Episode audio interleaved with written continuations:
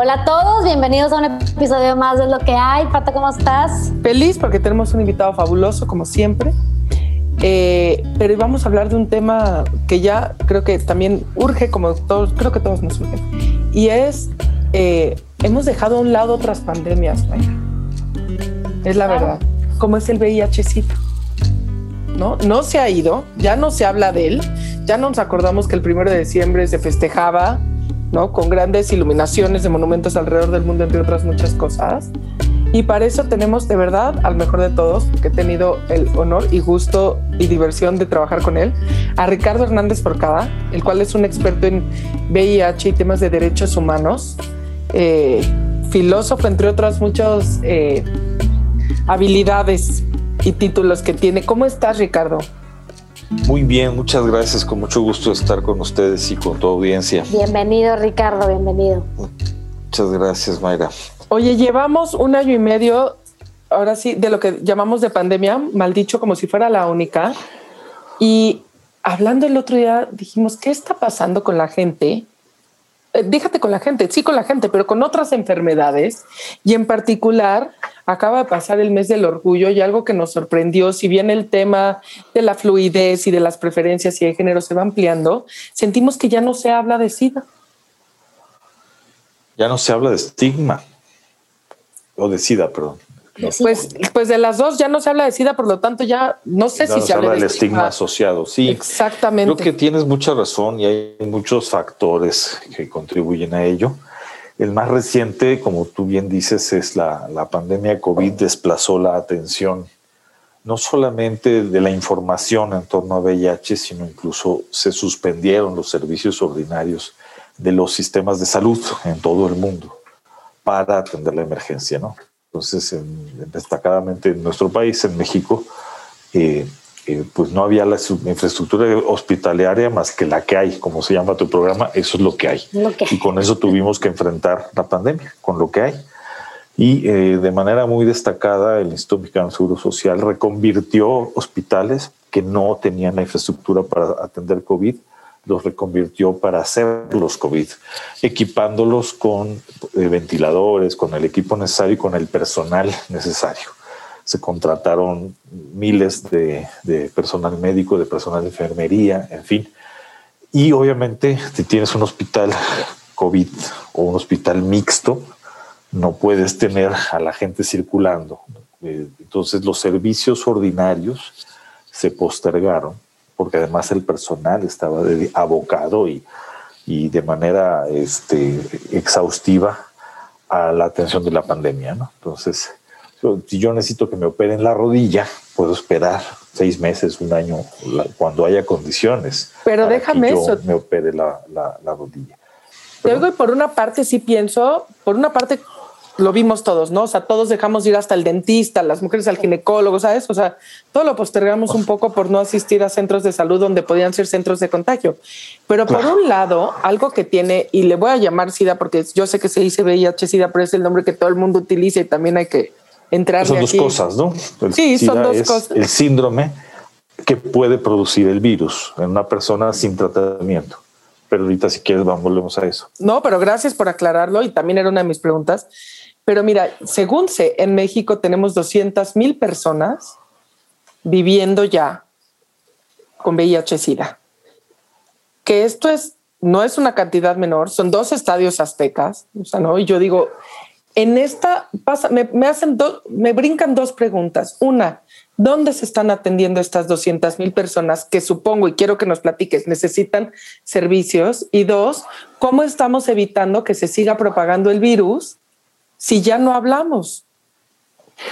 Sí, es este, muy importante lo que, lo que mencionas. Lo primero que debo precisar es que eh, nuestro país eh, eh, tiene una pandemia eh, eh, digamos, diferente a la que hay en África. El 67% de las personas que viven con el VIH eh, viven en, el continente africano, ¿no? 67%, ¿no? Entonces, en, en un contexto así, la región nuestra completa epidemiológicamente es Europa Occidental, Norteamérica y América Latina. Toda esa región tiene una pandemia semejante en que la pandemia, esto es muy importante, del VIH, que también es una pandemia porque está en todo el mundo, está concentrada en ciertas poblaciones. Entonces, has dicho un dato muy importante, que es el número total de casos de SIDA en el país a través del, del, del, tiempo. El número total de casos de SIDA y de VIH asciende a 318 mil 100 personas. ¿Sí? Esas son, ese es el total histórico desde el primer caso que en México se detectó en 1983 hasta eh, el primer trimestre del 2021.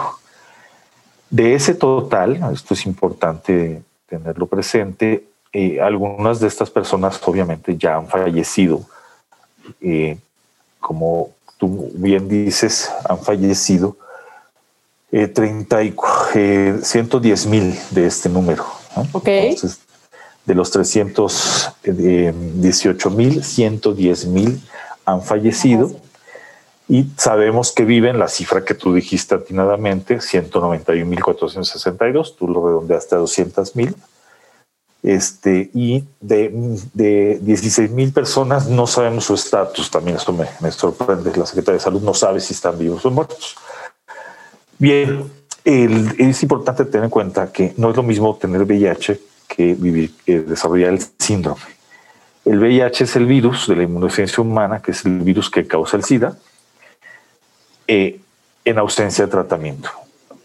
El SIDA es la, la, tercera etapa de la infección. La primera es la infección eh, aguda, la segunda es un periodo asintomático que puede ser hasta de 10 años. Y así como con COVID tenemos el reto de que la, este, las personas asintomáticas, como no tienen síntomas, no acuden a hacerse la prueba y por lo tanto este, a lo mejor no están conscientes de que pueden vivir con el virus y pueden estarlo transmitiendo a terceras personas. Y nunca se les complica. Eh, ¿Perdón? Y nunca se les complica, son lo que son los, como le dicen, los portadores este, sanos. Eh, sí, hasta que sí. Lo que va pasando, la razón por la que es lento eh, este desarrollo es porque lo que compromete el VIH, el virus, es a los linfocitos T, CD4 y CD8, que son células especializadas de la sangre en la identificación de agentes patógenos. Mayriux, y público, público amigo, no lo dije lo suficiente número de veces que Ricardo es un genio. Entonces, de todo lo que preguntemos y hablemos, va a tener el dato preciso. No, pero, qué, bueno, nos está iluminando en algo que se nos creo, entre más digo, más me noto el desconecte que ya tenemos y creemos entonces que la fase sintomática ya lo dijiste y yo pensé tipo cinco días, ¿sabes? Porque ya nada más pues pienso, diez, años. Sí, pero ya nada más pienso en COVID, porque llevamos un año y medio educándonos sobre COVID. Sí, sí, sí, sí. Y, entonces cuando eh, eh, las, eh, la infección va produciendo que la carga viral, la cantidad de virus en la sangre va creciendo paulatinamente y va decreciendo los CD4, las células blancas. Cuando esta situación se vuelve crítica, es cuando ya el sistema inmunitario no es capaz de responder a las enfermedades oportunistas. Entonces, agarras un hongo y el hongo se disemina. ¿Por qué? Porque el sistema inmunológico no está identificando que tienes el hongo y actuando.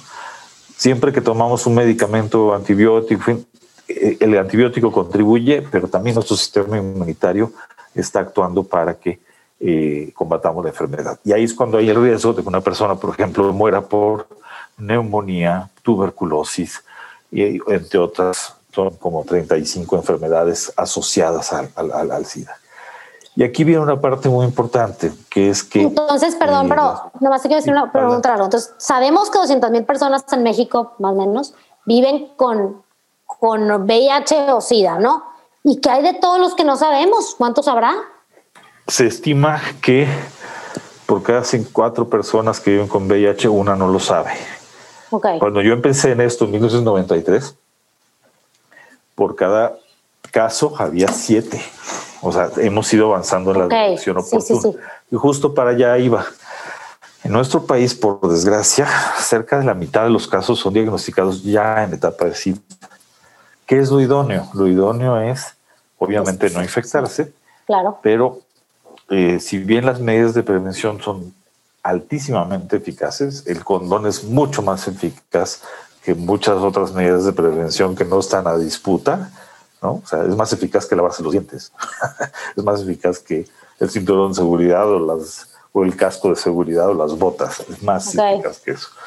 El, el, eh, el, uso del condón es muy eficaz, aún con ello, pues las personas pueden no usar condón por muchas razones, por ejemplo, si se quiere embarazar a una mujer, la, la razón que sea. El hecho concreto es que la recomendación es para tener un diagnóstico oportuno, que puede ser la diferencia entre la vida y la muerte, que toda persona que tenga una vida sexual activa se haga la prueba al menos una vez al año. Y si pertenece a las poblaciones más afectadas, la recomendación es que la haga dos veces al año. Y si no tiene una vida sexual activa, la recomendación es que ojalá tenga alguna en algún momento de su vida. Ok. De acuerdo. satisfactoria, otro, otro episodio del podcast. eso porque sí es muy profundo. Ahora, dije algo, algo que suena interesante, que les dije que hay poblaciones que deberían de hacerse la prueba dos meses al año. Son poblaciones. Son poblaciones?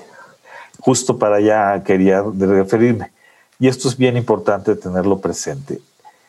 En primer lugar, tener presente que en nuestro país la prevalencia general, cuando tú pones a ese, ese número de 300 y tantos mil casos históricos y lo comparas o los 200 mil activos más el subregistro y hablas quizá de 240 mil, una cosa por el estilo, y los contrastas con la población de este país, que está ya cerca de los 130 millones, tenemos que nuestra prevalencia eh, de población abierta general es de 0.3%. ¿no? Entonces, 0.3% de los mexicanos viven con VIH. ¿Eso es mucho o es poco? Te lo voy a contrastar con el país más afectado. El país más afectado es la región subsahariana, de la que ya hablamos, particularmente Sudáfrica eh, y los países pequeñitos que están ahí dentro. Uno se llamaba Zimbabue y el otro se llamaba Suazilandia. Creo que alguno de los dos acaba de cambiar de nombre, pero, este, pero ya sabemos, estamos hablando del sur de África. Ahí hay prevalencias hasta del 26%. Eso es mil veces más que en México. Entonces, si una, yo cuando era el tiempo del mundial en el este en Sudáfrica decía pues los que fueron al mundial una de cada cuatro personas con las que convivieron vivía con el virus una de cada cuatro aquí es una de cada cuatro mil entonces eh, qué es lo que pasa en nuestro país que tenemos poblaciones en donde esa esa prevalencia es muy superior a la población general entonces, SIDA tiene datos ya muy viejos, pero no es que se hayan movido mucho. Encontró que mujeres trans que hacen trabajo sexual pueden llegar a tener prevalencias de 15.5%. Hombres que tienen eh, hombres que realizan esta actividad de intercambiar servicios sexuales a cambio de bienes en dinero o en especie, lo que denominamos trabajo sexual, llegan a tener prevalencia de 24% mujeres trabajadoras sexuales. Es la única población, las mujeres trabajadoras sexuales, que ha disminuido su prevalencia. Leí un artículo de los años 80 de Patricia Uribe en que encontró una prevalencia en mujeres trabajadoras sexuales en la Ciudad de México del 2%. Y en este dato, que te digo es el último disponible así desagregado por poblaciones, que es del 2014, lo ubica en 0.67, eso bajó a menos de la mitad. Todas las categorías de trabajo sexual promedian o sea, hombres, mujeres y, este, y, mujeres trans en trabajo sexual promedian 7%. Hombres que tienen sexo con hombres, 17%, y usuarios de droga inyectable, 2.5%. Entonces, estas son las poblaciones que, este, eh, que requieren una especial atención, tanto para la prevención, el diagnóstico oportuno, por eso dijimos, si usted está en estas poblaciones, hágase la prueba dos veces por año, porque usted tiene mucho más riesgo. Y tercera eh, este, necesidad, eh, la necesidad de vincularlos al tratamiento. Y aquí Patricia ya eh, me hizo una pregunta que me parece fundamental, que es las personas que están en esta condición de salud en México, ¿qué opciones tienen? Entonces, es importante decir, y aquí entra ya el tema de derechos humanos, que en el mundo un buen número de la población que vive con VIH no tiene ningún acceso a pruebas de detección y no tiene acceso a tratamiento. Entonces, eh, esta, esta es una situación evidentemente preocupante. Por suerte, en nuestro país sí hay acceso, pertenecemos a un grupo importante de países, generalmente los países ricos y los países como el nuestro de renta media, tenemos acceso al tratamiento y los países más afectados lo reciben fundamentalmente por la cooperación internacional, destacadamente el Fondo Mundial contra la tuberculosis, el SIDA y la malaria, y otras fundaciones privadas que también realizan donativos de medicamento, pruebas, etc. En nuestro país, el 97% de la atención la da el Servicio Público de Salud. Toda persona que vive con VIH en este país, toda persona, con independencia de su sexo, de su identidad de género, de su orientación sexual, de su condición migratoria, de si está en la cárcel o está libre, de su situación jurídica, toda persona que vive con VIH tiene derecho a recibir la atención y el tratamiento antirretroviral en el Servicio Público de Salud. Me preguntan, ¿es gratis? No, no es gratis, lo paga el Estado, pero no lo paga el usuario. Eso es bien importante. Lo pagamos con nuestros Porque Lo pagamos los, con los impuestos, en el caso del IMSS, lo paga el, trabajador con sus cuotas. El trabajador, el IMSS, las finanzas del IMSS se componen, se componen de una aportación del gobierno, que es de los impuestos, una aportación del patrón, una aportación del, trabajador. Totalmente. Súper. ¿Cómo? quiero un poquito como irme hacia otro lado. ¿Cómo es la calidad de vida de una persona con, con SIDA, con VIH-SIDA? Que está en tratamiento? A ver, importantísimo. Si la persona está en tratamiento y el tratamiento lo recibe de manera oportuna y lo recibe de, este, de manera continua, es muy importante. Estoy hablando de una sentencia de la Suprema Corte de Justicia de apenas hace unos meses. La Corte se pronunció y sacó un criterio jurisprudencial que dice que es violatorio de los derechos humanos que una persona con un padecimiento crónico no reciba sin interrupción y con oportunidad su tratamiento. VIH, diabetes, hipertensión, son condiciones crónicas de salud y ahí me regreso a la pregunta anterior. En pandemia, los servicios de salud en el mundo y en México también se suspendieron lo que se podía postergar, pero obviamente urgencias, atención a crónicos se continuó dando. Entonces, en el instituto y en, todos lados se, se, continuó dándoles medicamento a la gente. Pero antes de esto, Ricardo, me gustaría que nos explicaras, porque creo que no todo el mundo le queda claro. Que una cosa, o sea, en lo que yo entiendo, el VIH, o sea, no es reversible. Si ya el virus, digamos, está en tu cuerpo y te infectó, ya no hay cómo hacerle para atrás. Pero a diferencia, digamos, de los ochentas, los terribles ochentas, que casi, casi la gente ya predecía que, la, que nos íbamos a empezar a caer en las calles muertos, ¿no? ¿Eh? ¿Te acuerdas que decían que era, creo que la primera como descripción era un cáncer inexplicable, una cosa así, ¿no? Donde la gente se moría y creían que era algo semejante al cáncer, etcétera, etcétera. El mismo me parece Freddie Mercury, nunca se dijo así como abiertamente, creo que, creo que moría de SIDA, en fin. Pero hoy en día tenemos algo que se llaman las antirretrovirales, ¿no? Exacto. Entonces, eso nos permite tener el virus, pero ¿cómo es? ¿Cómo, se dice? ¿Cómo, ¿cómo es? es? para donde voy. Si la persona está tomando sus antirretrovirales de manera, eh, se dice apego terapéutico, que es tomar el, tratamiento de manera correcta, ¿no? Lo tomas todos los días a la misma hora, ¿no? Para que la sustancia esté en la sangre de manera permanente. ¿Y qué es lo que hace el medicamento? Es muy interesante. En 1995, en el Congreso Mundial de SIDA, Conferencia Mundial de SIDA en Vancouver, me parece, se presentó el estudio que hizo un investigador norteamericano de origen chino de apellido Ho, quien este, dijo, bueno, estábamos tratando de ver cómo combatir el virus con una serie de estrategias, ¿no?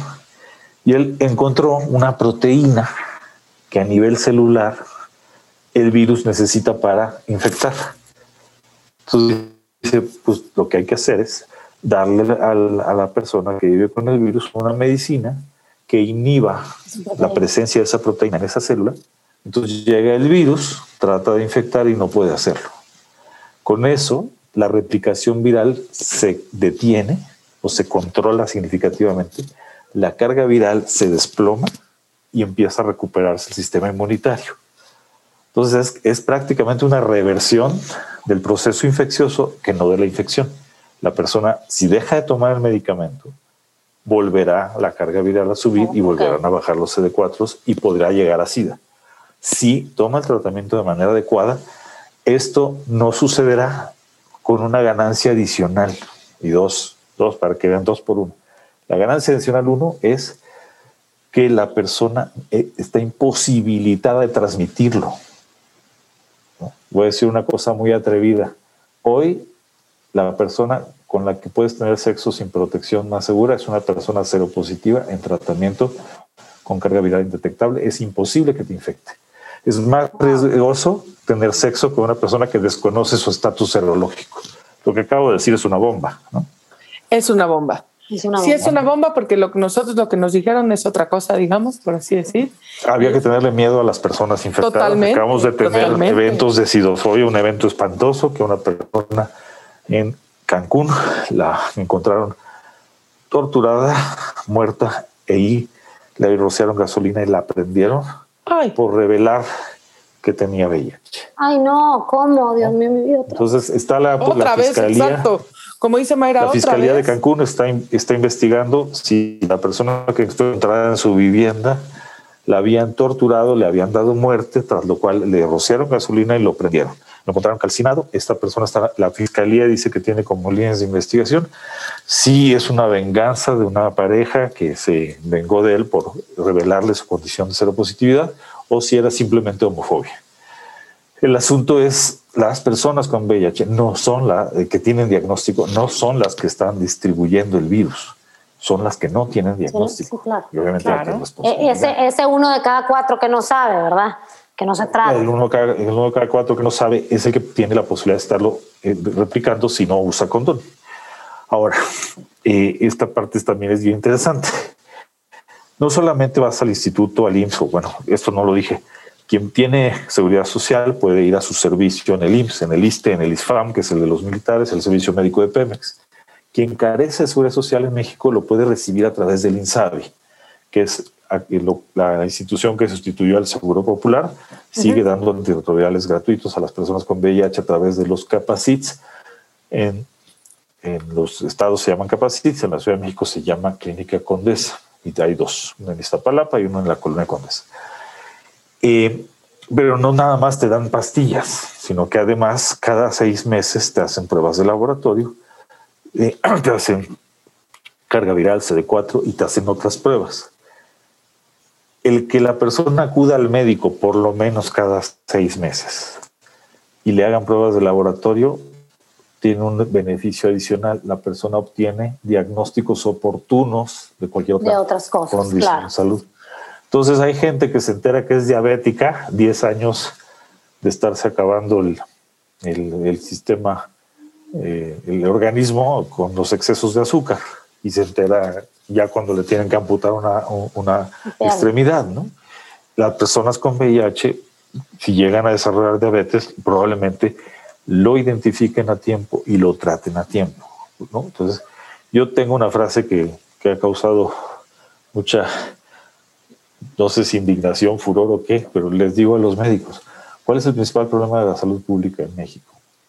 Me dice, no, es, es el la diabetes, es los males coronarios, es el cáncer de mama en las mujeres. ¿no? Les digo, no, el, problema se llama diagnóstico oportuno. El problema es que la gente llega, como en el caso del VIH, casi la mitad llegan ya en etapa de SIDA. Entonces la insistencia es, otra vez, hay que hacernos la prueba. Y bueno, la, la pandemia nos trajo un efecto nocivo también, pues que es, queremos que la gente se haga la prueba, pero no queremos que vaya al servicio, ¿no? Para que nos infecte el COVID.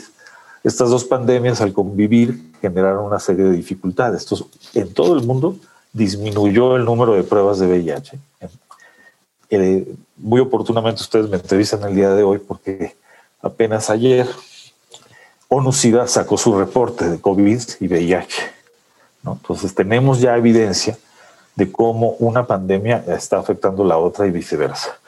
Y tenemos evidencia de que las personas que viven con VIH que no tienen el tratamiento adecuado, insisto, el tratamiento en seis meses, digamos en promedio, produce que la persona llegue a la carga viral que se llama indetectable, que quiere decir que está chiquita, que las máquinas de laboratorio dice esto es menos de 40 copias.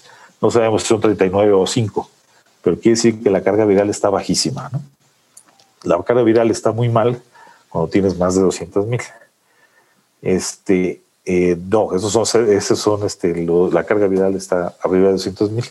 O cuando la persona, su CD4 bajan más de, va menos de 200. Ahí es cuando ya hay SIDA.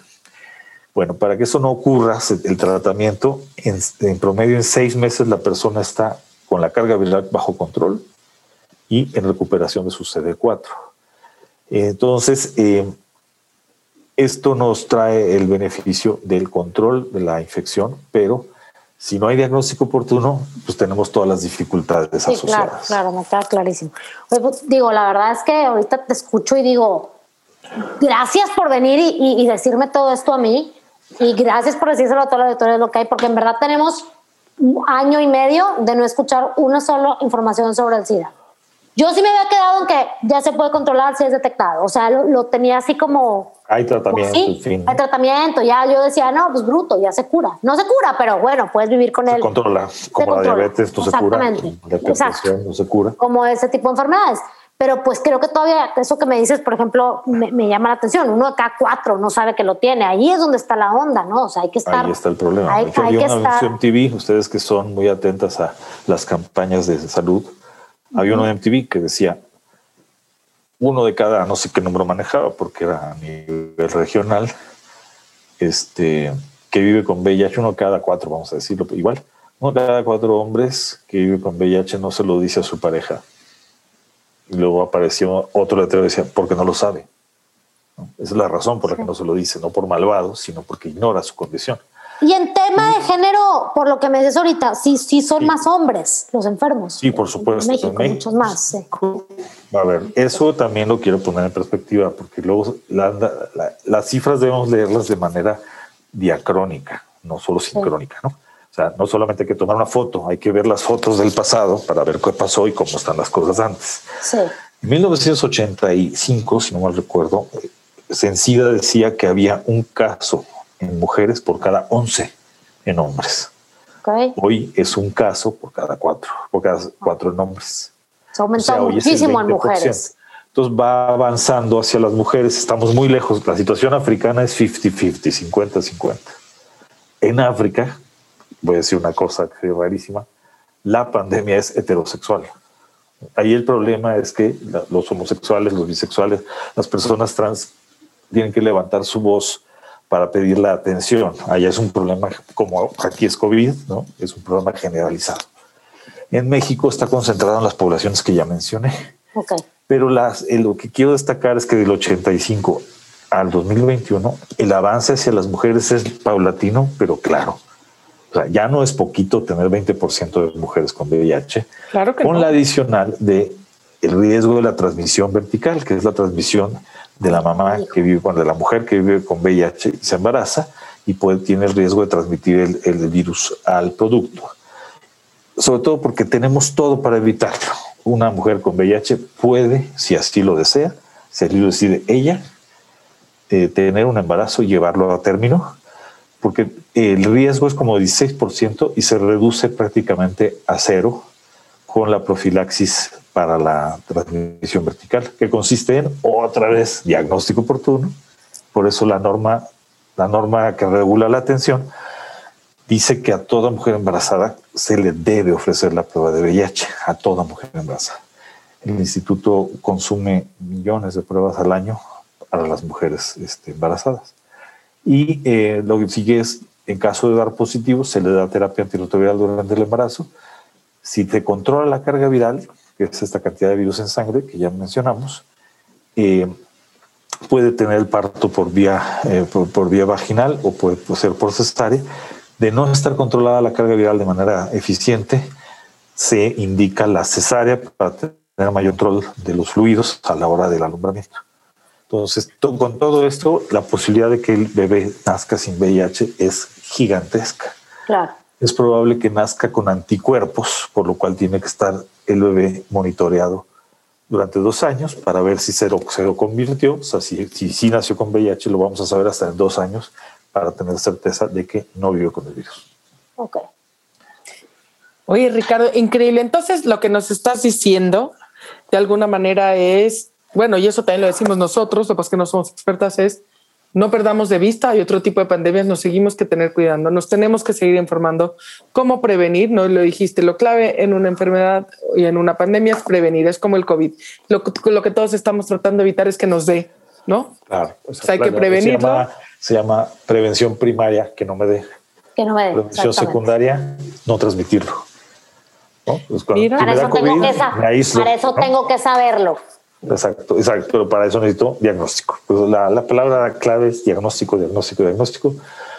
Y este, escuchaba yo el dato de la última encuesta nacional de salud de, la, hace dos años, ahorita está levantándose el actual.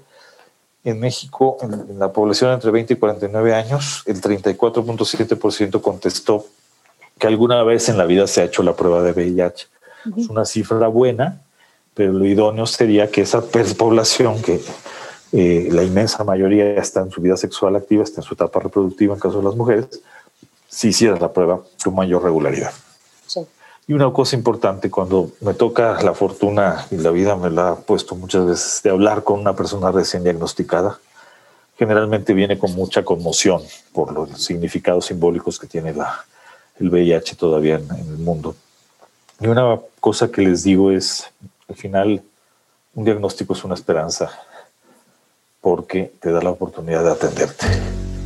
Puede ser la, ignorar tu condición de salud solo te iba a llevar a que la enfermedad siguiera su historia natural, su curso, y eso sí hubiera sido muy terrible. Lo bueno es que estás diagnosticado y que estarás pronto en tratamiento. Y aquí en el instituto estamos trabajando intensamente, y como lo está haciendo todo el sector, en acortar los tiempos para que la gente de manera más rápida obtenga su tratamiento. Maravilloso. Pues muchas gracias, muchísimas gracias Ricardo por estar con nosotros y habernos enseñado tantas cosas. Yo estoy este, impresionada para bien de todos los avances científicos que nos cuentas, de, ponerle ahora sí que números y perspectiva a esta, a esta enfermedad que ha sido pues muy, muy, muy mencionada a lo largo de mi vida desde que nací. Entonces, pues no perdamos de vista esta pandemia como dice Pato, Gracias por escucharnos el día de hoy. Les agradecemos muchísimo escucharnos. No olviden cada miércoles un episodio más de Es lo que hay. Síganos en redes y ahora en nuestro canal de YouTube. Gracias Ricardo, gracias Mayra y próximo miércoles